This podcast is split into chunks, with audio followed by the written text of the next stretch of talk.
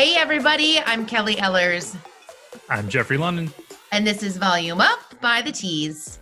You know, the volume up gets me every time. It also gets my two sassy boys who have now referred to me sometimes as Volume Up by the Tease. The tease is real. Mom is the target. Mom's always the target. Turns out, mom and dad, but mostly mom. So, were you able to actually work during the inauguration, or did, were you just like glued to your TV? Or All of all of the devices, the TV, a little bit of work, and just being freaked out about everything. So the worry about like the potential for an attack was there, but then also like the historical significance of Kamala and that was there. So there was a lot of things happening all at once. Um, and I'm on West Coast, you're Central, so like all of that was happening right when we woke up. Uh, So that Oh. was that was alarming to be like, oh, what time is it? What is it on? What? And then yeah, and then we're watching it happening while getting you know kids together. yeah, for sure. I mean, I could not get over Lady Gaga's hair. I think it stole the show in a way. It had a moment, I should say. it it had a moment for sure. Uh, it was a little sound of music, Yeah. maybe. Uh, it was also I saw somebody talking about it being maybe inspired by Zapotec indigenous folks in Mexico with like the oh. the ribbon, which I thought was interesting. I've not oh. had anybody confirm, so I'm not going to say that that's actually a point of inspo. But yeah, no, it was incredible. Like it, the hair, the outfit, the singing voice. The Like singing God bless Lady Gaga. well. I always get so nervous. Are they going to remember the lines? I'd have to bring a piece of paper with me, no matter what. And I think Gaga just winged it. But you know, she's had a tad more experience than I at said things. I, I I feel like if that were me, I would have died. It similarly gives me incredible amount of anxiety to see anybody do the national anthem live, like because it's always like the possibilities there to just Oh, tank. yes. And we've seen some people like Fergie. Fergie's Yeah. national anthem is one for the record books. But anyway, Gaga delivered, and He delivered. she did it for America. Damn it! Mm-hmm. But yeah, I mean, like Gaga, we all love that. Yeah. J Lo Yeah. She also there. incredible, getting beautiful loud. hair. Yes. She she got loud. Are we gonna do that? We're gonna we're gonna weave your lyrics in, aren't we? Oh, we just did. Yeah, we she plugged the hell out of it. I mean, she's about that branding. she is dripping in Chanel. God love her. Truly. And like the the nude lip, the whole thing. I mean, it was like J Lo. And then I mean, Amanda Gorman, that incredible poem was yeah, I don't even like I can't even what did you think? I have goosebumps even thinking about it now and how nervous. But there was no like sound of nervousness in her voice, but that had to have been almost impossible. But she was incredible. Rocking the hair accessory, loved it. the Prada headband. Uh, and then like the the makeup was incredible. We wrote about it on the teas. Check it out. Uh, like couldn't have been more beautiful. In addition to like what she said, which was you know so meaningful and poignant uh, for the for the moment. It- yeah, she's one, and like her following. I, not that it matters. I mean, this is very trivial in the scheme of things, but pre inauguration was Yeah. like a hundred thousand, and then by night's end was like 2 million followers on Instagram, which like well deserved. Good for her. We'd love to see it. Those are some good metrics right there. and speaking of, you know, I think there's a couple articles on the teas that talk about inauguration hair. We break it down. Bernie did not make the cut. Bernie did not. Before we get to what's trending on the tease.com, if you liked our interview with Hannah Diop of Sienna Naturals, make sure to subscribe, rate, and review, and follow us on Instagram, Facebook, Twitter, YouTube, TikTok at Read the Tease, and send questions in to volume up at the tease.com, where we will be waiting. Checking the inbox. They're rolling on it. it. too. I'm liking. We're liking what we're seeing. Thanks, guys. Uh, and on today's episode, we got to interview the hair historian, Rachel Gibson, who hails all the way over in the UK. Love technology, right? Amazing. Uh, the way that hair reflects cultural norms throughout history is incredibly fascinating to us at thetease.com. Kelly and I loved our conversation, and we know that you will love it too. If we could have talked to her for hours, we probably would have. Uh, some of the trends that she talked about were beautiful. Yeah, she was incredible. I mean, everyone sounds better with the British accent, so that was. Isn't winning. that the truth? Jesus. Like, tell us more, right? uh, um, but she was incredible, and certainly dedicating her life to the history of hair, which is fun and exciting, and clearly ever changing, and very symbolic, as we even noticed with the election last week. So we talked about what we loved. I mean, Gaga, J Lo, Michelle Obama, and that moment. I mean, my God but there were some misses. So let's maybe talk about that for a sec. Who yeah, did you think? Yeah, who did you think yeah, missed the mark? You know, off the top, I think the the effort was there, but Katy Perry just didn't do it for me. Like I just think it was too much white, a lot of fireworks. We could have had the hair as a happy medium in there. Am I right? it was a, a severe look for mm-hmm. her. Um, I, I, mean, I know that like it's a new era for, but it yeah, is. it was it was it was maybe it, it was a miss. Uh, I think also on that list of misses uh, was Demi Lovato. Like I, am not sure about this this haircut. Like I, the color, I, you know. I did. Kudos to her for experimenting. I did a triple take. I was like, "That's not Demi Lovato. No, it's not." Yeah, it yeah. was. Mm-hmm. Yeah, but yeah, was. she she tried a bold look too. So she I don't did. know. We, we can't all win. I don't know if that's the time to test out a new look, but hey, Unless you're Ashley Biden and you're wearing a tux. The most fantastic, fantastic menswear tux. She It was a swerve. God bless her. Yes. Other big news, you know, uh, we have a celebration of our own in the industry. Naha, way to go nominees. Certainly some amazing teas guests. And if you haven't checked out those podcasts, please do. The wonderful, warm, genuine Sam Villa, Tabatha Coffey, and then some just plain old friends of ours that are incredibly talented. Stephen Moody with Wella, Nick Stenson and Ammon Carver with the Ulta team. They were all absolutely fantastic. And I think the creativity was leveled up this year. For sure. 2020 did us dirty in a lot of ways, but not when it comes to these nominees. I mean, their submissions, like those collections are incredibly beautiful, gorgeous. Yeah. Like, damn. Speaking of damn, hmm. in addition to Chrissy Teigen losing a tooth at the inauguration, which, you know, that's, that's rough. worst nightmare. That's my worst dang nightmare. Not that they're just going to pop out like hers did, but teeth. Yeah. Teeth.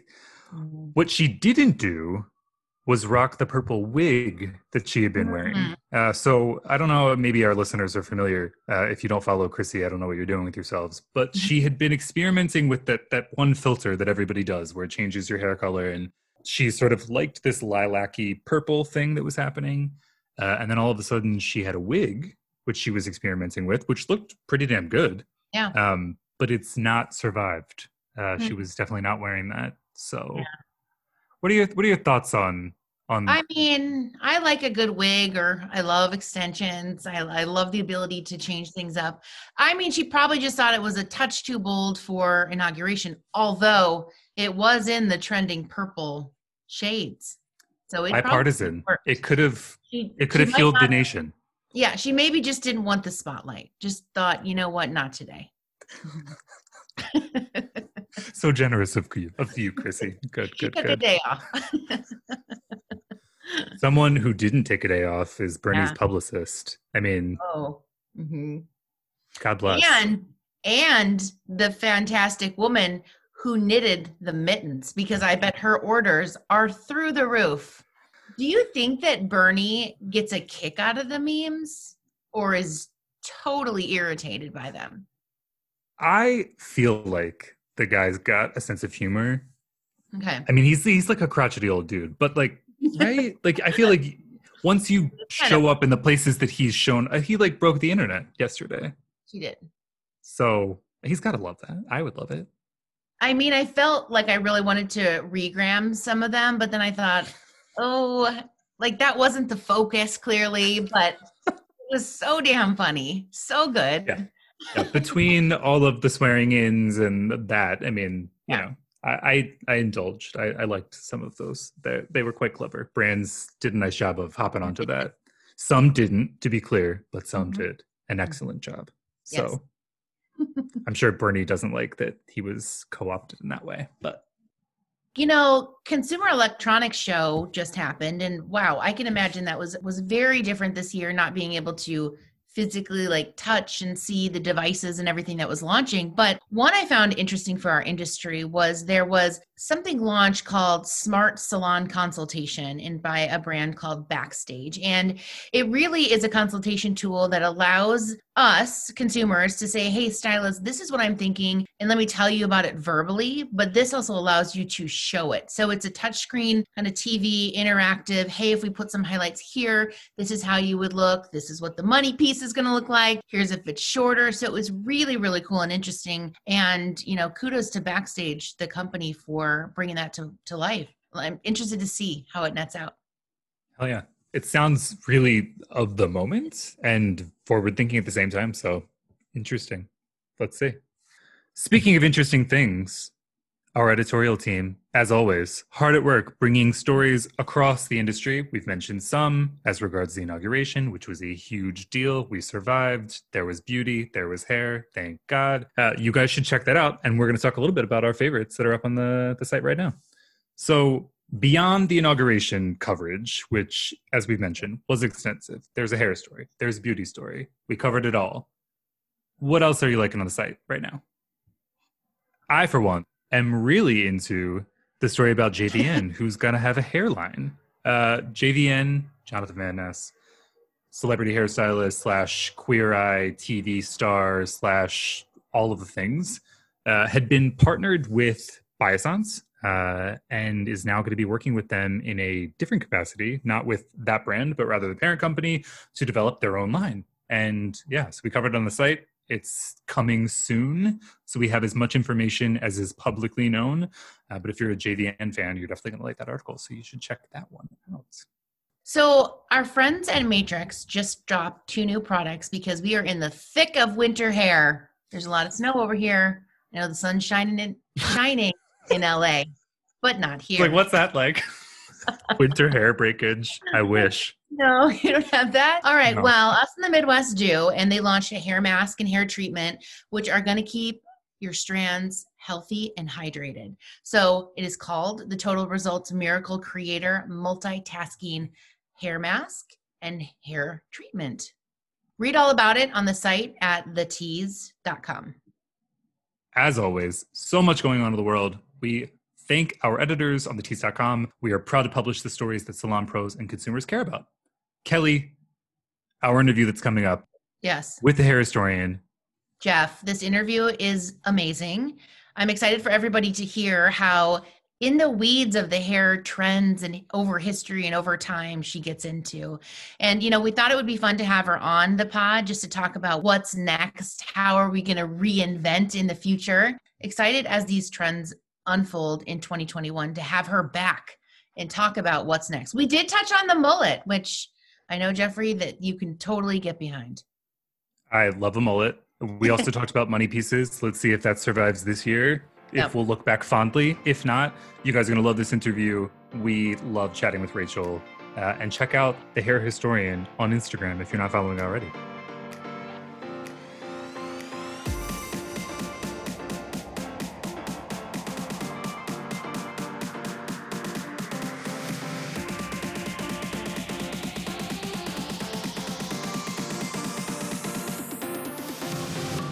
Today we are in for a treat with our oh so interesting guest, Rachel Gibson. Rachel is a hair historian and editor with extensive experience working as an industry specific editor and as the hair historian. She's the go to hair obsessed expert for quotes, theory, and insight into history of hair and hairdressing. She launched The Hair Historian in 2016 as an Instagram account, combining her passion for art and hair history, and has been featured pretty much everywhere as a hair expert on the BBC and in titles such as Time, Vogue, Wall Street Journal, and I could go on and on. It's safe to say that we she not we she knows a thing or two about hair and i have to i have to ask rachel at the end of your bio it says you're also into hair metal and please tell me what you mean by that just any kind of 80s metal band with big hair and hairspray. Big fan. Amazing. Amazing. My mom was a hairdresser and salon owner for 40 years. And so I have it deep rooted in my mind that my hair must be as high and voluptuous as possible at all times. So I have an appreciation for the big hair as well. Good. Big hair is the best hair. I feel very sad that we're in lockdown number three here in London and all the salons are closed because I'm missing having big hair very much. So I feel you. Rachel, thank you so much for joining us on the Volume Up podcast. We are obsessed with your Instagram. To our listeners, if you're not already following, please go ahead and do that at The Hair Historian. You've got quite the history yourself in the salon professional space, but how did you become the hair historian? As you mentioned very kindly in the intro, it's really just a my combination of my history of um, i'm a fan of art history i studied art at university that's kind of my lifelong passion and i also love hair and i've worked in the hair industry for just over a decade now and I just find history so fascinating. Everything repeats itself, and cultural history with things like beauty and fashion just give us such a great insight into the past that it's it's hard not to be interested in. I think if you love this industry like we all do, it's you see some kind of 18th century rollers or something, or like a perming rod from the Egyptian times, and you just think, what? This is so fascinating. It's hard not to get obsessed.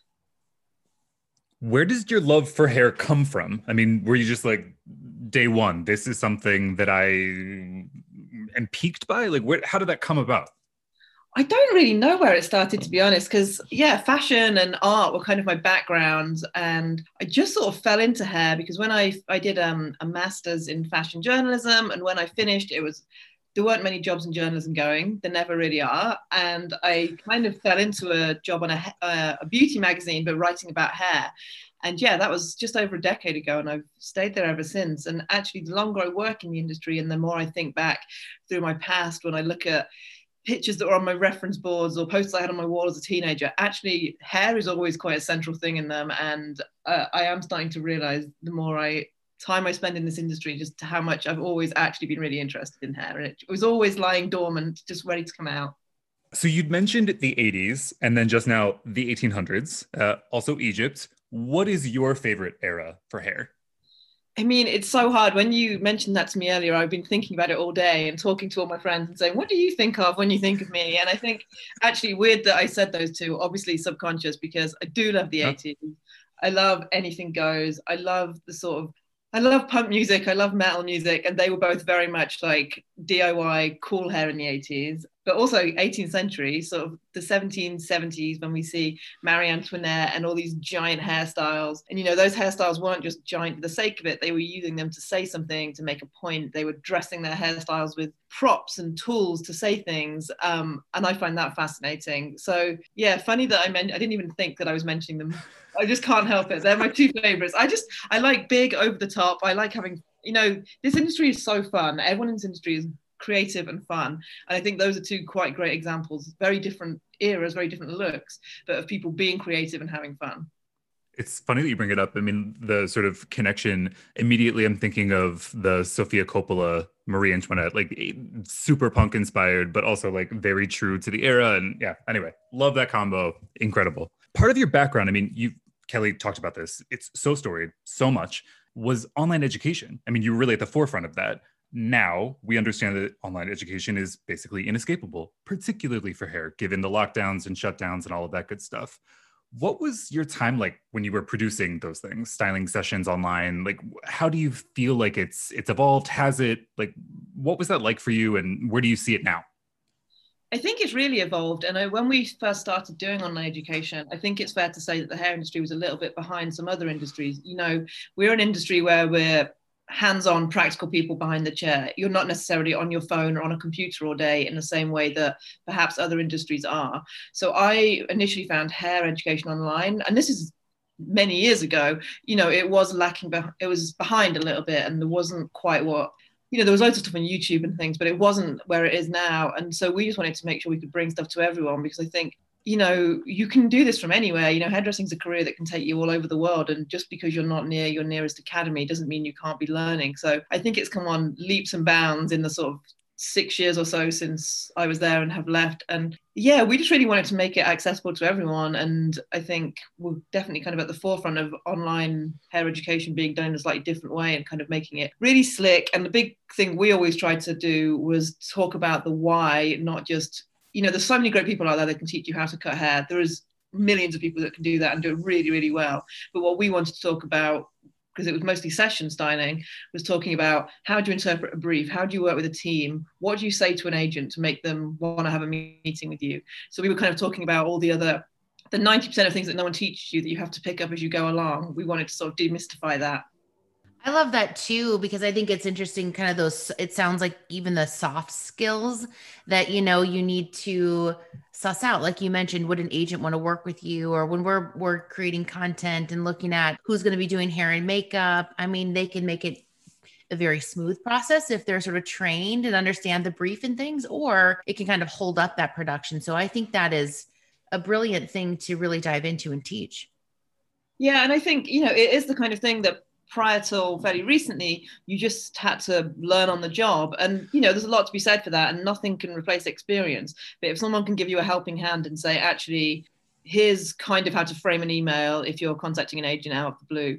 Right. Just giving you some starting points so that you're not going at it completely cold because it is really, really hard. And there's so many people that want to do it and it is difficult to stand out. So, any kind of support we can give people to help them break into that space is definitely valuable. And I just, yeah, very passionate about kind of making the industry a bit more open and those kind of upper echelons that are kind of closed off. It doesn't need to be that way. It, we can kind of share. And I really do think social in the last few years has really helped with that. But at this point, sort of maybe six or so, six, seven years ago, I do think there was, even then, it was still a little bit more closed off than it is now.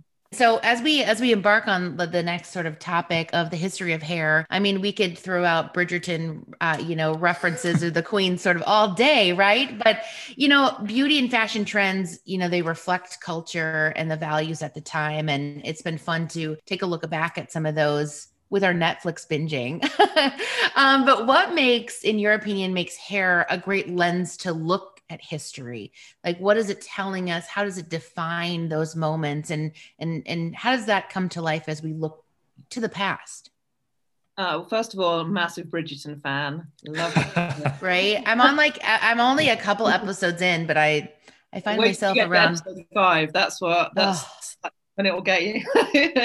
um, so yeah, well, hair is really interesting to me. I think hair is kind of the great leveler. You know, unlike fashion, which has typically been kind of a bit more restrictive, either in terms of cost or size or sure. accessibility to things. We all have hair for the most part, and it's easy to an extent to do things with yourself at home. You don't have to be paying loads of money necessarily. So hair's been is something that we can all do, which I think is what makes it interesting. And you know, the other thing with hair is that it's so closely linked to culture to religion to society the more you kind of dig into it there are so many reasons why people do things to their hair and it, it's rare that it's just it just kind of feels nice. I want to do that. It's like the famous Devil Wears Prada scene with the, the, the blue cardigan, right? It's the same with hair. It's oh, like cerulean, right? Wasn't it cerulean? Yep, yep, Come on, yep. you you picked that out of a bargain basement shopping somewhere exactly right? So you know often yeah the hair is the same and i think it's really interesting it tells us so much about people and what was going on at the time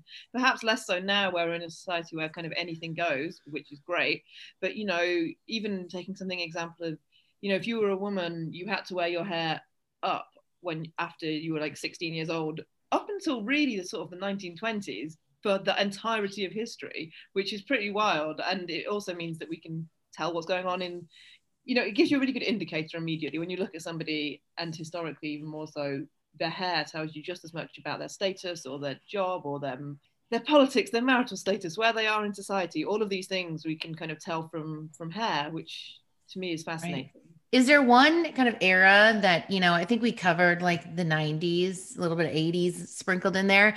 But if we go farther back in history, is there one sort of era or look that you are just obsessed with that you have dove into from a history standpoint?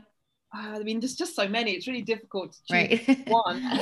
but I just love the fact that people have always been doing things to their hair. I think it's kind of the idea that you know, since time began, people have colored their hair because they wanted to look like somebody else or because they wanted to copy a trend. People have cut their hair people have always done this. None of this is new. People have always done this. And there's, you know, you look back into ancient Rome and people used gold dust to get blonde hair, which I just think is fabulous. it's beyond Incredible. fabulous. Let's be real. I mean, we're sprinkling ourselves with gold dust. I know. It, it, and but also, yeah, the idea that people were having fun with their hair as well. They weren't just doing, you know, there is a lot that you would have to wear your hair a certain way if you were a certain rank of person or depending on your status. But also, people just wanted to have fun with their hair, do interesting things, and try new things. And I think that's what's fascinating. You know, some of the earliest artifacts found on the planet are combs and hair clips and things because people are interested in dressing their hair and doing their hair. So, I mean, speaking of sort of hair and beauty trend coming back, uh, everything we just talked about the 90s is here again, um, but slightly different. Uh, for example, the hair clips and accessories and all of these good things. One of the things that we've been binging a lot, at least at the tease, is The Crown. Uh, much has been written about The Crown, particularly this series, this season, um, with Diana coming to the fold. There's been much ado about the wigs that were used and not quite nailing the look of her hair what do you think about like that specific time like and her hair back in the 80s um, and maybe why it's difficult to recreate sort of now 30 years after the fact I think something like you know Diana's haircut and a lot of the haircuts at that time were more cuts, and you know I think that's kind of a differentiation that's made. Is so mm. much we have a lot these days. A lot, basically, everyone wants long hair now, right? There's so much long hair, and it's about hairdressing and hairstyling, and that's a skill set in itself, and it's difficult to get right. So all credit to people doing that. But I think a lot of those kind of 80s cuts in particular, particularly kind of British haircuts at the time, you know, your Trevor Sorbie's and your Sassoons were doing these cuts in the 80s that were incredibly technically difficult cuts. And it wasn't just about like a blow dry on the hair. It's like the hair had been cut in such a way that that's how it works. So you have like the Firefly cut and Diana's hair. And I kind of also think about Farrah Fawcett hair, you know, they were cut in a specific way. It wasn't just that someone was able to style it in such a way. And even actually a bit more recently, like the Jennifer Aniston cut, I remember reading an interview with Chris McMillan, or, or maybe it was with Jennifer Aniston, one of them saying, you know, that hair had to be blow dried in such a way for the cut to look good. The two worked completely in tangent with each other. So yeah, I think it's it's about cutting skills for styles like that. And um, I mean also it's just big 80s hair, which big fan of, obviously. all the hairspray. Um, one of our editors recently worked with you, um, in fact, on an article about black hair as protest throughout the years. Um, how does history and political environment affect hair? When beyond maybe like civil rights within the states, um, has it been at its strongest impact? That sort of intersection of hair as protest. I think there's a couple of things that kind of stand out to me that are really interesting, um, both kind of involving women and the emancipation of women. So as I kind of touched on, really up until sort of the 1910s, 1920s, if you were a woman, you had to have long hair and you had to wear it up once you were sort of post 16 and kind of ready to put on the marriage market. You just had to have long hair and wear it in a certain way, otherwise, no one would marry you. And so when women started cutting their hair short, you know, we think of the 1920s, but it was a little bit earlier than that. You know, that was outrage. People, there was you know, people were suing hairdressers for cutting their daughter's hair. Like this was you you would not get married if you had short hair. You know, it become it's such a it had never been in Western society. This is it had never been done before, and people were just completely shocked and horrified by it. But actually, it was women saying, you know, your long hair isn't. You have this long hair so that men will want to marry you because you look feminine. It's basically it bundled up into short, and it's you know obviously not everyone fits into that tiny little box or wants to do that. So the fact that women were cutting their hair off and making themselves unmarriageable in speech marks. You know it's it was wild and i find that absolutely fascinating. Obviously with trends like that you then get products coming getting developed off the back of it. Things like blow dryers for use at home lots of kind of technological developments and product developments happen off the back of something like that. So I think that's fascinating. And then you see it again in the 1960s when you have the Vidal Sassoon bob, and again, women cutting their hair short, because we had this whole period in sort of, I think, 1950s of, you know, women going to the hairdresser for their weekly wash and blow dry, getting their hair set. And that was time out of your week that you had to commit to. You couldn't not do that if you wanted to be seen as respectable. And so for, you know, when, when Sassoon cut that bob, he talked about wanting to free up women's time and allowing women to have the freedom to wash and go and wash their hair at home and just not think about it. So he was really freeing you up from this like three hours a week that you would have to spend sitting in a salon chair. And that meant you could have a job or, you know, do something else. Imagine that. And I mean, obviously, I love spending three hours in the salon. That's like my favorite time. But that's because these days it's more of like a treat thing. It's not like I have to be seen like this to pass in society as a respectable woman. But, um, you know, I think those moments when we're seeing people doing something that kind of goes against the grain, which actually changes their lives and their lifestyles and how we see people. And also just the fact that, yeah, it was a real, again, in the 60s when all these women started having really short hair, again, it's quite a shock to people. So, yeah, they're, they're two of my kind of favorite political moments. Amazing. And we, we, touched about this sort of earlier um, in our conversation about today, people are free to do really whatever they'd like to do with their hair. Um, and there's such incredible freedom. Um, and with social media in particular, we're documenting sort of radical transformations that people are undergoing at an individual level. Um, but it's a level of documentation that we've never seen before in history. So, how do you think that social media, particularly Instagram and selfies, are going to impact how we study hair in the future? I think it's really interesting. As you say, you know, it's not unusual to take two or three photos of yourself every single day and put them on the internet, which is, from a historical perspective, is incredible because it's giving us so much content. But then I guess, you know, every hairdresser knows what it's like to have someone come into the salon with like hair that's quite clearly a wig or a filter. Mm-hmm. so I do think, you know, in 100 years' time, historians might be looking back, being like, wow, what were they doing with hair dye in those days that were enabling people to make such drastic changes when, you know, we're all just obsessed with filters and things. So I think we kind of have to take it with a bit of a pinch of salt, I suppose, because it's not necessarily an accurate representation of what's happening everywhere. But it's it feels very exciting to me that we will have access to just hundreds of images. And I think increasingly during lockdown, I have noticed, and I think we're only going to get more of this, that kind of the idea of trends is disappearing and we're getting more into this place where people are just doing what they want, which I think is incredible and I love it. From a editor point of view, it's annoying that there aren't trends to neatly tie up and write it out. But I do think it's amazing that people are just kind of doing whatever they want now. And I think when we look back, that'll be really interesting about this era because even you know, I'm in my 30s and even in my 20s, I feel like there was very defined haircuts and hair trends that tick boxes. Whereas now, if you looked back on 2020, I feel everyone was doing something completely different. So that's it. it it'll be difficult, I'm sure, but it'll be interesting. Like, for example, Jeffrey, how many colors of hair did you have in 2020? I think five or six. So I, I, was very quick to adopt the buzz cut in quarantine, and then I bleached it, of course, and then I was blue, and then I was green, and then I was purple, like all of the colors. Um, so, I mean, thinking 100 years out, what do you think people are going to say about 2020, 2021? Uh, is it the mullet that's going to be sort of thought about most? The money piece? Like, what are your predictions? I mean, I think from lockdown, it's definitely the buzz cut. but also, I one of the, if we're talking kind of not necessarily trends, but trends in what people are thinking, the natural curl curls texture, everyone is rocking their natural texture, which is fantastic. And I think, you know, I was talking to a friend of mine who she was like, I really discovered my curls during lockdown because she'd kind of been, you know, it, it, takes time, it takes effort, but actually having that time and effort at home and not necessarily having to see people gives you time to try things out. So I think curls, definitely. I think pink hair or pastels, colored hair. Again, not having to show up in an office looking a certain way has probably given us the freedom to do it. There has been so much pastel hair, which I love. Um, over here in the UK, the money piece is like everywhere. I don't think I open Instagram without seeing like a hundred. I, I love it. I think it looks cool, but it's um that's definitely been the big thing. Um, and yeah, the mullet. And again, in London, we love the mullet. I have seen so many mullets and I think they look fantastic. I love a mullet, um, not just because of my 80s obsession, but I just think a really beautifully cut mullet is actually such a gorgeous haircut. I'm a big fan of a mullet. Whether or not it will become a big mainstream trend, I guess, remains to be seen. But yeah, it, there's a lot of mullets in London right now, and I'm here for it.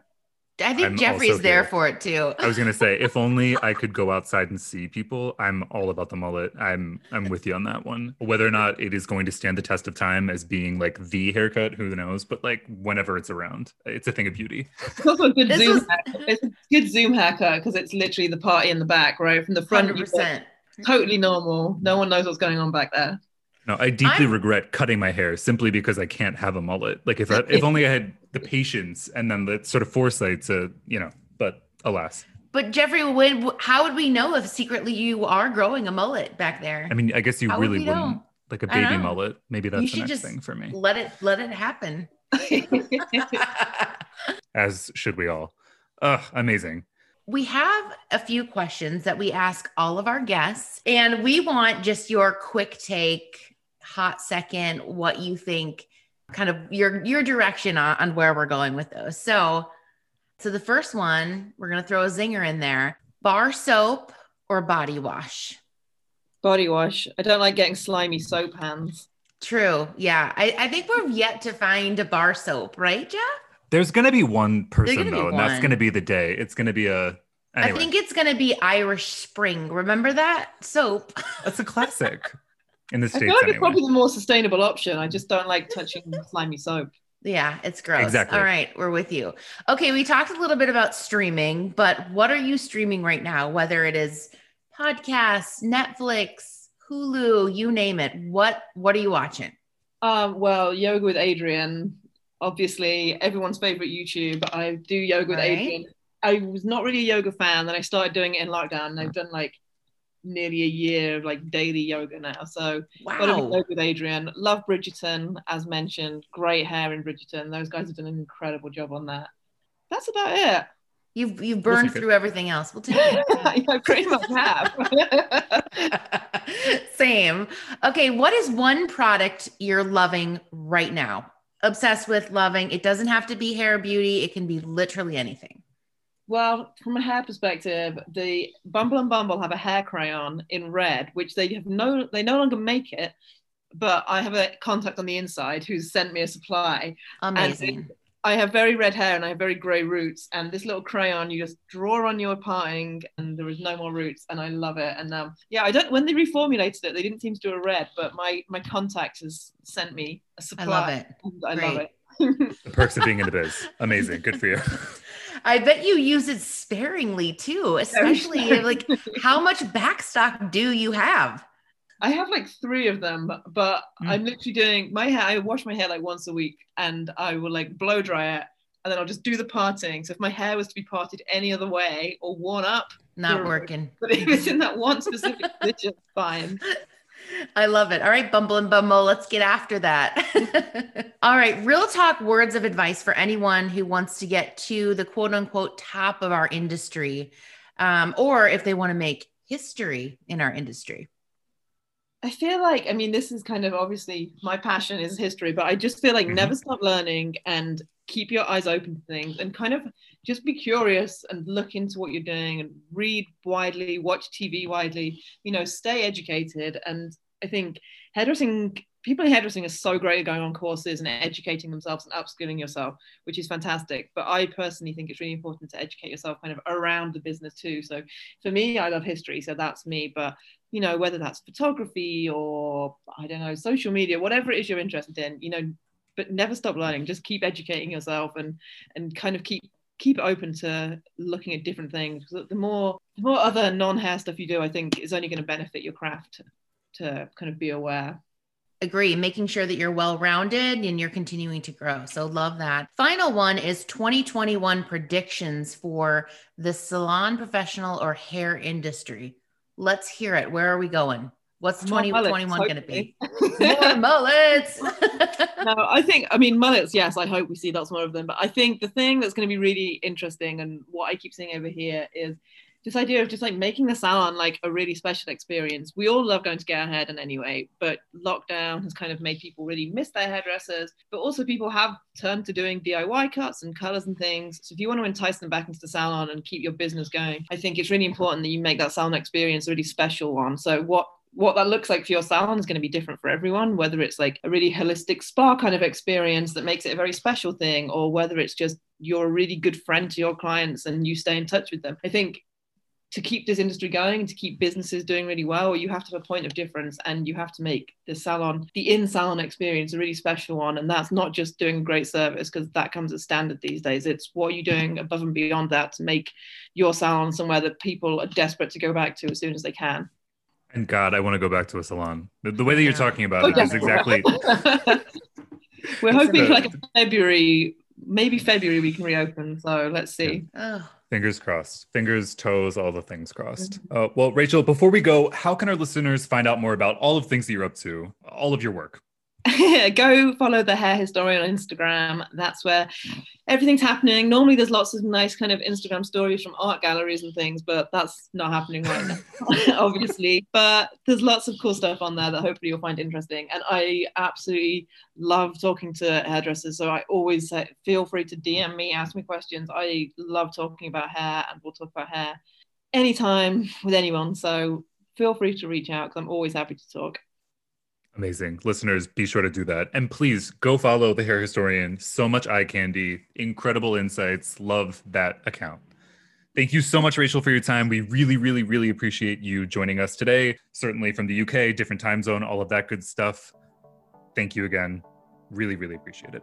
Thank you so much for having me. It's my pleasure. What an interview. I mean, we could have talked to her forever. I think towards the end, when we were talking about the current trends, like Right. let's see how that survives, if we look back at that and we are happy about the decisions that we made, or if we are going to regret that immensely. Uh, I thought when she was talking about, you know, we lived through this moment of being able to document everything on Instagram. Like, what is that going to be like when we know intimately how brutal some of the styles were? Like that, I don't know. There's solid documentation. Whereas And a lot before, like oil with. painting, Yeah. mm, right representation and interpretation of the hair and the style and the trend back then but she breaks it down she broke it down i should say um, and again excited to have her back on um, another time in 2021 yeah, let us know if you guys have topics that you think would be interesting to cover. We talked a little bit about maybe thinking about unpacking uh, TV or a movie that's that's trending or relevant. Uh, but we'd be curious to hear if you guys have a specific moment in time or hair trend that you liked that we could maybe talk to Rachel about.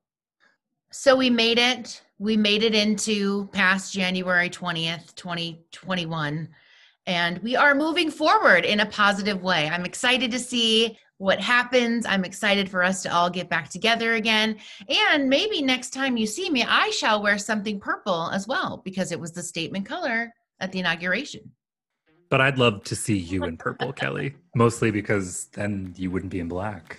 yeah that would be interesting i don't know if i have any purple so again I'll get that be statement piece. Let go. but here we go. We're off to a great 2021. Thanks again for listening, everyone.